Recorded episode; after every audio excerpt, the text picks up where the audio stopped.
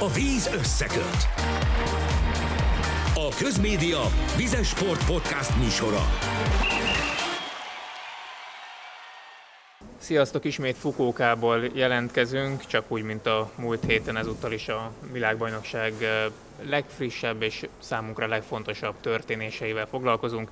Ezúttal is itt van velünk Szabó Zoltán, meg győztes vízilabdázó, állandó szakkommentátorunk, illetve Göbölyös Gábor, az MTI tudósítója, a vizes sportok szakírója, jó magam pedig Farkas Márton vagyok.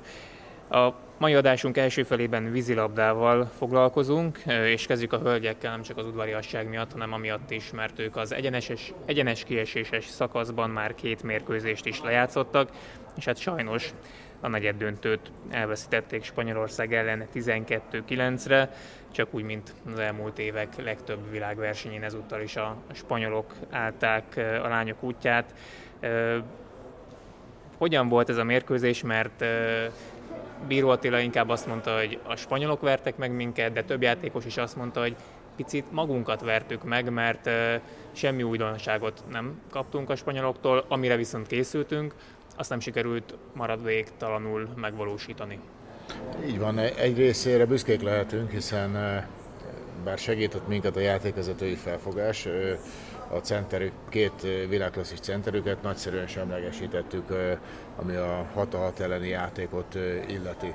Viszont úgy nézett ki, hogy ebben úgy el is fogyott a, az a fajta plusz, amit védekezésben úgy hozzá tudunk tenni a mérkőzéshez, hogy abban felülmúljuk tényleg a spanyolokat, hiszen az átlövéseikkel viszont nem tudtunk annyira jó dolgokat csinálni, mint, mint például ma.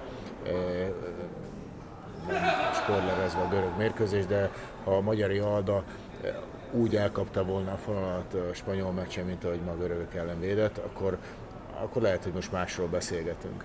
De se a, a blokkok nem álltak többször össze, se pedig ő nem tudott közbeavatkozni, így a, a védekezésben egy részfeladatot tudtunk megvalósítani, támadásban pedig, pedig tényleg az volt, hogy, hogy összességében nem volt rossz, de mégis az volt az érzés az embernek, hogy hiányzik valami. Hiányérzete volt az embernek, emiatt mondhatták azt a, a lányok, hogy, hogy hát igen, mégis, mégis van valami, ami egy kicsit afelé hajlik, hogy magunkban is keressük a hibát, ne csak a, azt a következtetést vonjuk le, hogy a spanyolok meccsben megvertek minket.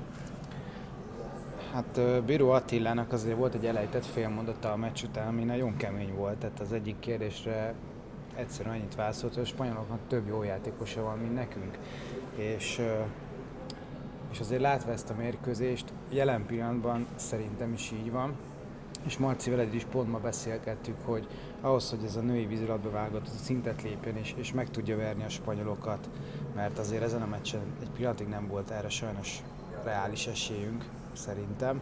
Egy, egy pillanatig volt, bocsánat, 10-8-nál egy pont egy, a az, az, egyetlen olyan játékvezetői ítélet volt jóformán az egész mérkőzésen, aminél úgy szívtuk a fogunkat 10-8-nál egy kontrafalt, egy lőtt gól közben, az a 10-9-re föltünk volna, és akkor lehet még bármi, soha nem fogjuk megtudni, de Bocsánat. Igen, tehát hogy ez, e, ezekhez a meccsekhez az kell, hogy, hogy Keszthelyi Rita mellé azért legalább kettő, de inkább három játékos felnőjön, mert az, hogy, hogy a, a Keszit gyakorlatilag ketten vagy hárman védik, egyébként a görögök is nagyjából ezt csinálták, csak a görögök ellen elég, egy spanyol csapat ellen nem. És azért most lehet, hogy egy, egy darabig azzal kell foglalkozni majd, hogy valahogy a spanyolokat kerüljük el bármilyen világeseményen, hogy, hogy a következő a szerzés ugye az majd az Európa-bajnokság lesz. Ugye most már két európai szerencsére bejutott itt a döntőbe, tehát ott adott esetben egy bronzéren már olimpiai indulást érhet.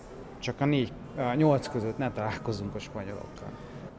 Foglalkozunk még picit magunkkal, és menjünk itt a kulcsemberek nyomán. Ugye ma azért ezt mondjuk el, hogy 10-9-re legyőzték a lányok Görögországot, úgyhogy az Egyesült Államok ellen fejezik be a világbajnokságot, csak úgy, mint tavaly Budapesten. A dolog szépség hibája, hogy ezúttal az ötödik helyért kell majd játszani. Megfordultak a dolgok gyakorlatilag. Az ötödik helyért meccs volt ma elődöntő, döntő lesz az ötödik helyért, tehát így kialakultak a párok végsősorban. Igen, ez, ez egyik se ott, mint tavaly. Igen, majd mindjárt beszélünk még erről is, hogy mi lesz végül is a végjáték.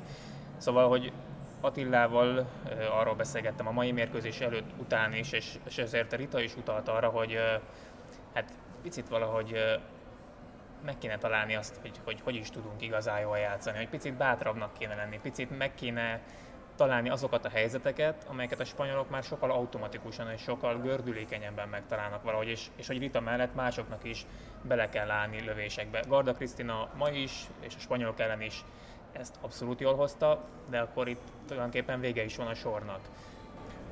Ez, azért érdekes, mert pont a mai meccsen előkerült ez a, ez a felvetés, hogy láttunk olyan magyar bajnoki, magyar kupa mérkőzéseket, csak ezt a szezont mondom, Eurókupa meccseket, ahol ugyanezek a játékosok, akik itt ma szerepelnek, mert tegnap előtt is játszottak, és hiányoljuk tőlük a határozott befejezést, 8-9-10 méterről akkora gólokat lőttek, hogy szakadt a háló, és, és még még csak azt sem mondom, hogy véletlen, mert több ilyet láttunk, több játékostól. Viszont azt se felejtsük el, hogy a, nekem azt tűnt föl, hogy az arckifejezés, mint hogyha ha érdekes módon itt ilyen közömbösebb arccal játszanának a világbajnokságon a válogatottban többen, mint esetleg otthon egy Dunaújváros Eger vagy egy Fradi Újpest meccsen. Sokkal inkább szikráznak a szemek, mondom ezt úgy, hogy a mai görög meccsen azért már ez nem volt észrevehető, de a spanyol meccsen igen. És, és lehet, hogy csak ennyi hiányzott, hogy, hogy egy picit nagyobb önbizalommal és nagyobb vállalkozókedvel, és ezáltal egy sokkal intenzívebb ben végrehajtott mozdulatsorral kellett volna ott operálni, és akkor lehet, hogy, hogy más a helyzet. Rita a mérkőzés után azt mondta, hogy még ezért nekünk szokni és tanulni kell ezt az új két méteres szabályt. Picit beszéljünk erről, mert azért az érződik, hogy ez formálja a, vízilabdát, tehát formálja a játék képét, és vannak csapatok, amelyek sokkal többet, meg sokkal jobban alkalmazzák, vannak csapatok, amelyek kevésbé. Mennyire, mennyire változtat ez a játékon, és mondjuk akkor a női válogatott esetében, Zoli, te hogy látod, hogy ez hogyan tudna jobban működni? 6 a 6-ban ez egész férfi-női mezőnyt tekintve az, hogy mind a két oldal használja a két méteres szabály adta lehetőséget, magyarul lemennek a szélsők az alapvonalig, csak a holland női csapattól láttuk. Az amerikai férfitől lehet látni azt, hogy a, a balkezes oldalon a törvény folyamatosan lent tartózkodik az alapvonalnál, de az összes többi csapatnál 6 a 6 elleni játékban ez még nem jött elő vagy legalábbis nem hangsúlyos, és nem építenek rá. Ez a jövő kérdése még, hogy ebből mit lehet kihozni. Emberelőny, emberhátrány kérdése egy másik téma, ott ténykérdés, hogy megnyílt úgymond a pálya két oldalon két méteres része, ahol most már szabályosan helyezkedhet el a szélsőjátékos.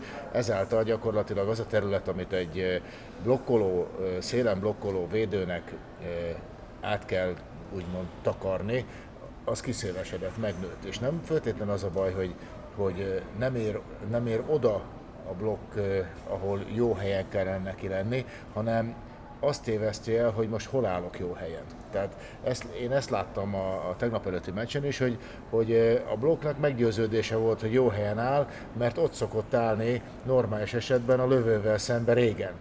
Most meg nem ott van a lövő, és ezáltal még sincs jó helyen a blokk, és egy csomó olyan lövés elmegy a rövidbe blokkon kívül, ami eddig nem ment el, hiszen nem jöhetett onnan lövés, ahonnan most igen. Zárjuk le akkor azzal a, a női blokkunkat, hogy kialakult a döntő mezőnye. Hollandia 9-8-ra győzte le az Amerikát kiejtő Olaszországot, a spanyolok pedig 12-10-re Ausztráliát, úgyhogy holland-spanyol döntő lesz. Ez a két csapat szerzett kvótát Párizsra, a pontosan egy év múlva kezdődő olimpiára. És hát két európai csapatnak van kvótája, azt hiszem, hogy ez nekünk kvótaszerzés szempontjából nem rossz hír.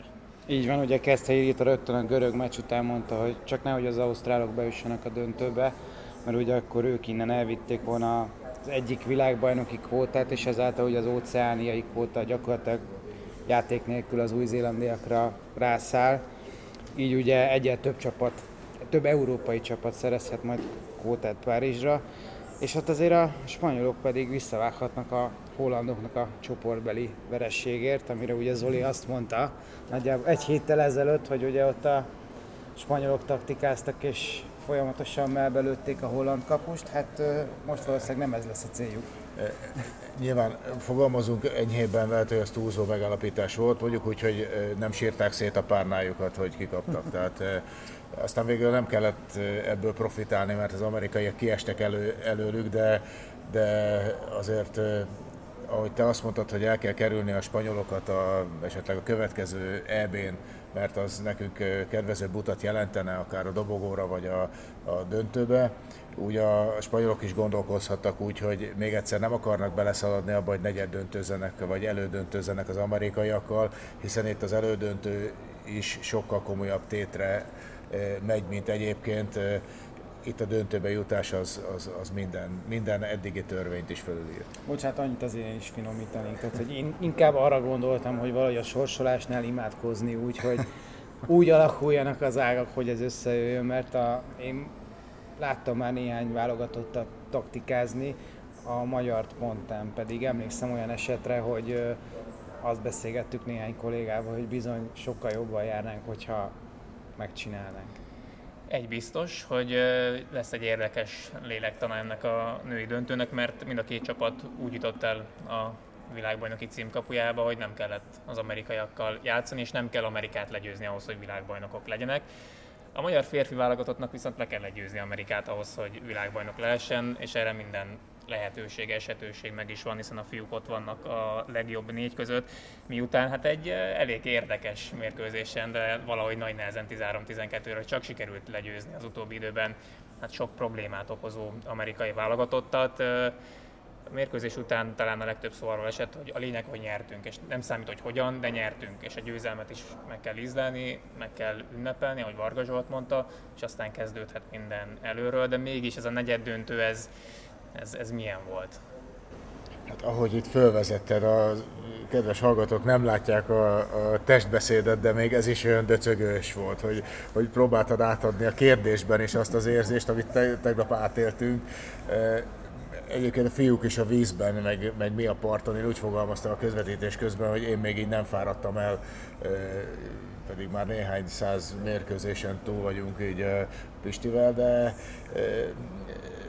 tényleg a végkövetkeztetés jogos Varga Zsoltól. Örülni kell a győzelemnek, teljesen mindegy, hogy lett meg.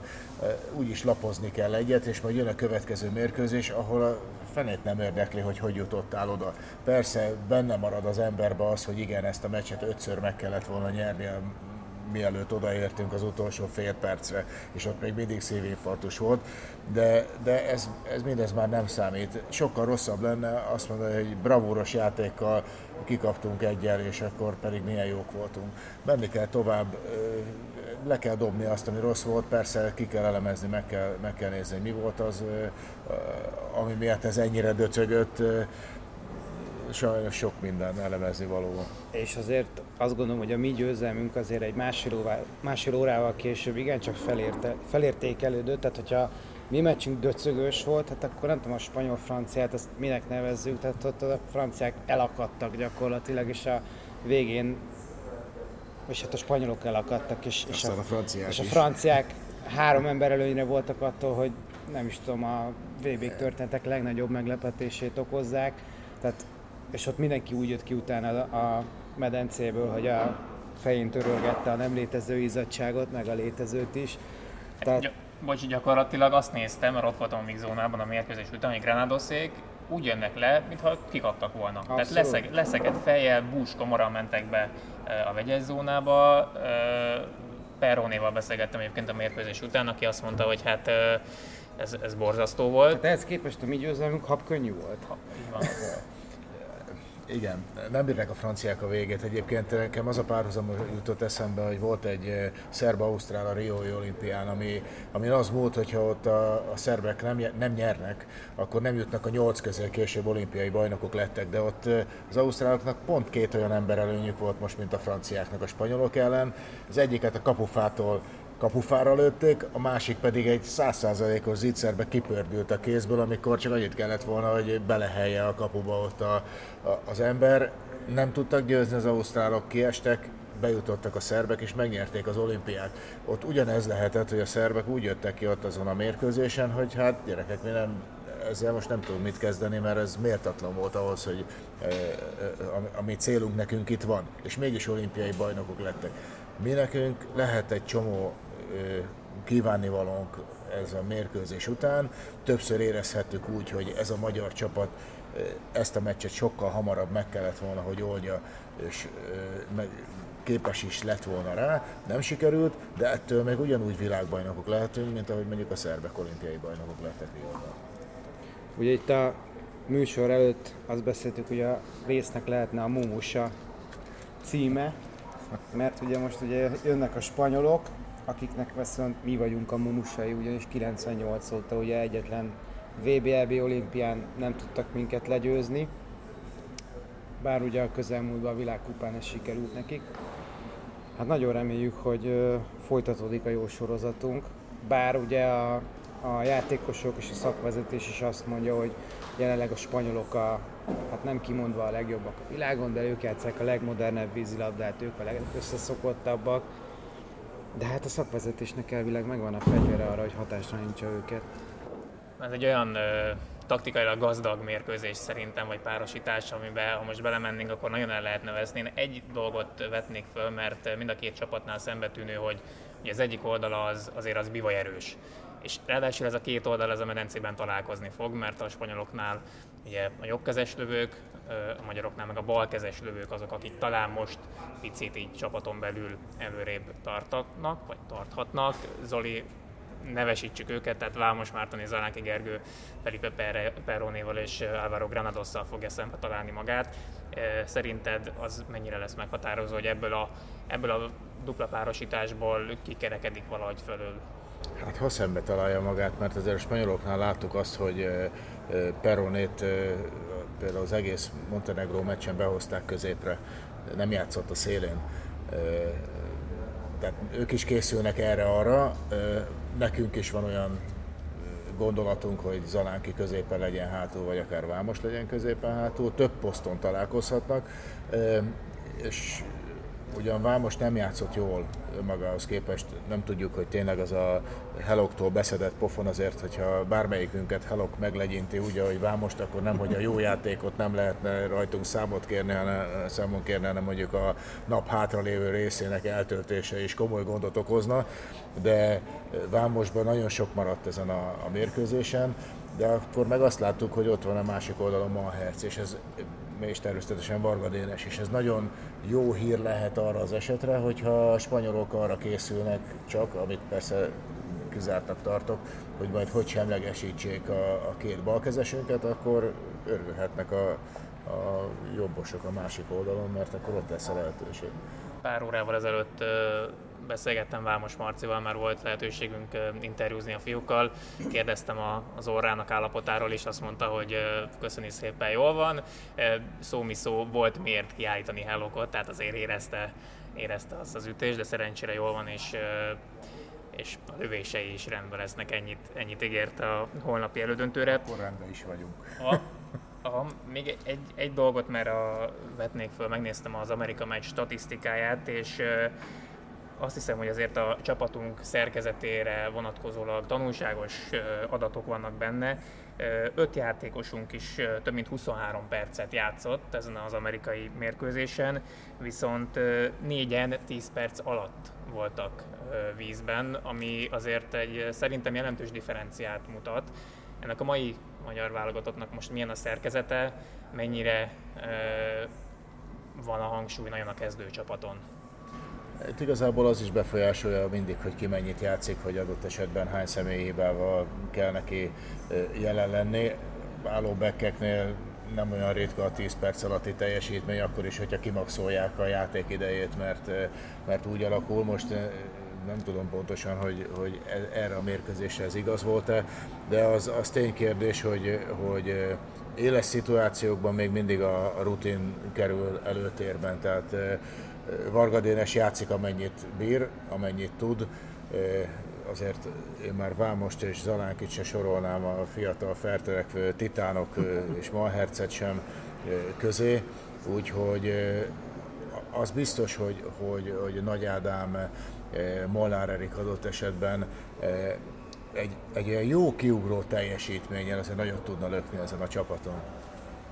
Ugye kicsit egy ilyen NBA-s példával cáfolj meg, hogyha nincs igazam, ott van az, hogy a rájátszásban a tízfős rotációk azok általában hétre lecsökkennek, tehát hogy a, a igazán jó játékosoknak a torna végén kell még többet hozzátenni a csapat teljesítményéhez, és én azt gondolom, hogy ennek lehet ezt betudni, ezt a statisztikát.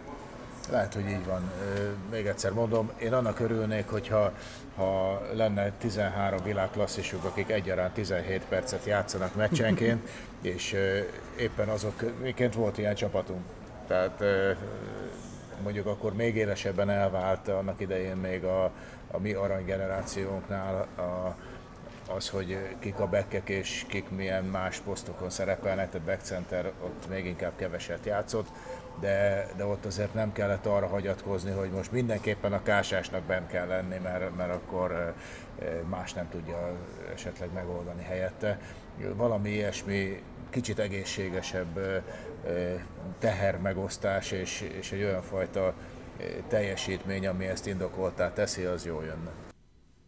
Adásunk második blokkjában pedig akkor foglalkozunk úszással, és még picit menjünk vissza az időben, hiszen ugye az előző podcast utáni napon volt a nyílt vízi úszók váltó versenye, ahol a magyar csapat ismét szerzett egy ezüstérmet, egy azt hiszem remek versenyzéssel, az olaszok mögött ért be a magyar váltó második helyen. A németeket gondoltuk nagy favoritnak, de ott ugye például Florian Weldbrock nem is állt rajthoz, de hát ez az olasz csapat is bizony erősnek tűnt. Ez, ez ugye plafon, amit a magyar csapat elért. Hát ezen a vb nyilván van ez a, ez a plafon. Ugye volt, amikor megvertük az olaszokat, ugye a tavalyi vb a németek mögött lettünk másodikok, most az olaszok mögött de ez megint csak egyébként tehát egy, egy nagyon-nagyon Rasowski Kristóf egyéni érméhez hasonlóan egy, egy magabiztos, sőt ez egy magabiztosabb ezüstérem volt.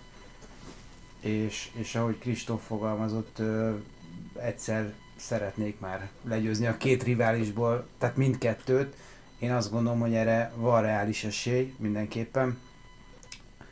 Rasowski Kristóf élete formájában van, ez ugye most már a, a medencés versenyek alatt is kiderült, Bethlehem Dávid folyamatosan fejlődik, ugye Fábián Bettina szintén nagyon-nagyon fiatal, folyamatosan tud fejlődni, Olasz Anna meg, meg még mindig ott van azért a top 10-be, tehát egy ilyen csapattal szerintem a váltó minden egyes világversenyen nem azt mondom, hogy az aranyérem favorit, de hogy a, a, a top 3-ba abszolút favoritként pályázik, az szerintem nyilvánvaló. Hát ha már említetted a medencés versenyzést, ugye Rasowski meg Betlem is ö, ott voltak ugye a hosszabb távokon. Ö, Milán Kristóf nincs itt, ebben semmilyen újdonság nincsen, ö, de ezzel együtt, vagy ettől függetlenül is picit másképp kell most néznünk a, a magyar úszó válogatott medencés teljesítményét. Gondolok arra, hogy azért a tavalyi budapesti világbajnokságon Kristófot leszámítva volt 13 egyéni döntősünk, és négy váltónk is ott volt a fináléban. Itt most ennél a csapatnál ilyen számokról nem beszélhetünk, voltak már egyéni finálistáink, lesznek is, de minthogyha azért most picit más lenne a csapat ereje. Szerintem nem a csapat ereje más alapvetően, hanem, mert ugye ha megnézzük, akkor Tokióban is Milán Kristóf szállította a két érmet, hanem ahogy Sós Csaba is elmondta, hogy brutális a konkurencia, és egyébként nagyon jól látszik, hogy az amerikaiaknak a mai volt a második olyan döntős nap, amikor nem szereznek aranyérmet.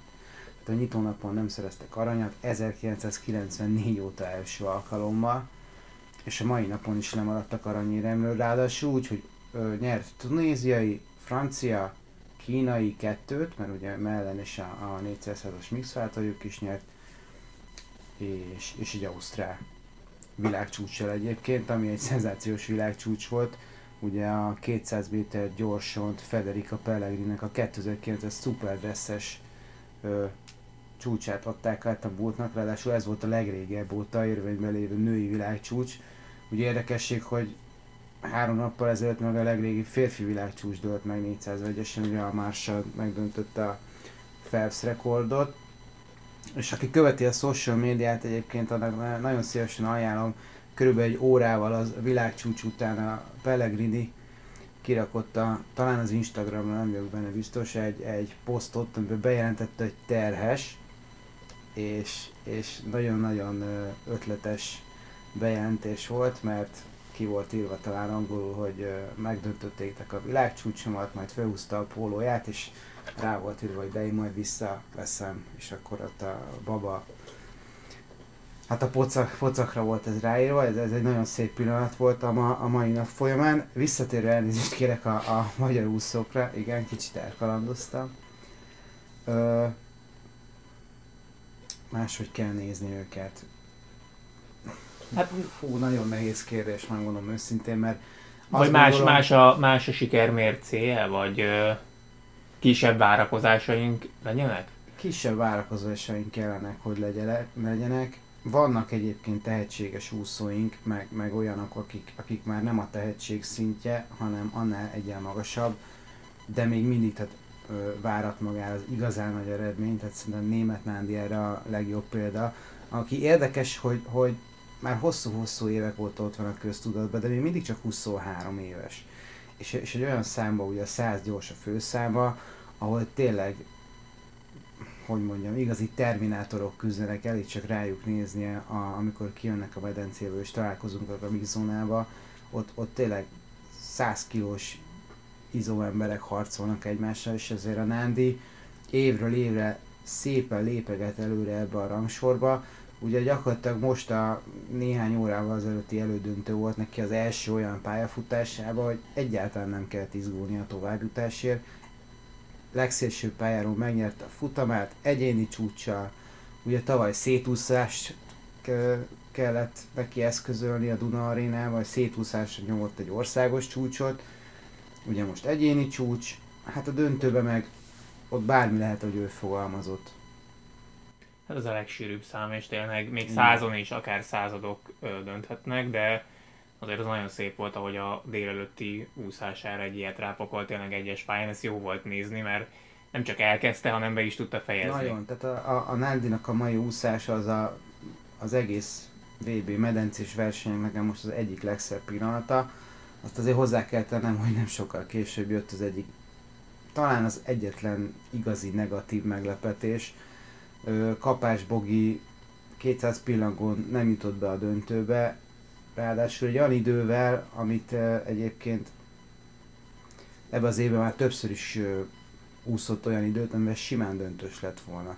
Ugye ő 2009-ben, 2019-ben Guangzhou-ba aranyérmet nyert ebbe a számba, nyilván Bogitól már nem azt várjuk el, hogy, hogy dobogóra érjen oda, de, de én abszolút döntőbe vártam ott, őt, és, és én azt gondoltam, hogy a párizsi szintet is meg fogja úszni, hát ez most, egy, ez most nagyon távol van ezzel az idővel, de, de szerintem ő képes összeszedni magát, és, és azért hál' Istennek megint, megint egy-egy fiatal versenyző feltűnt a térképen, vagy most ez megint egy picit erős, mert azért Pádár Nikitről eddig is tudtunk, de még mindig 17 éves, és, és ő is az egyik legerősebb és legsűrűbb számban éppen csak lemaradt a döntőről, ugye a pont a világcsúcsos 200 gyors döntőjéből maradt ki, ha úgy vesszük.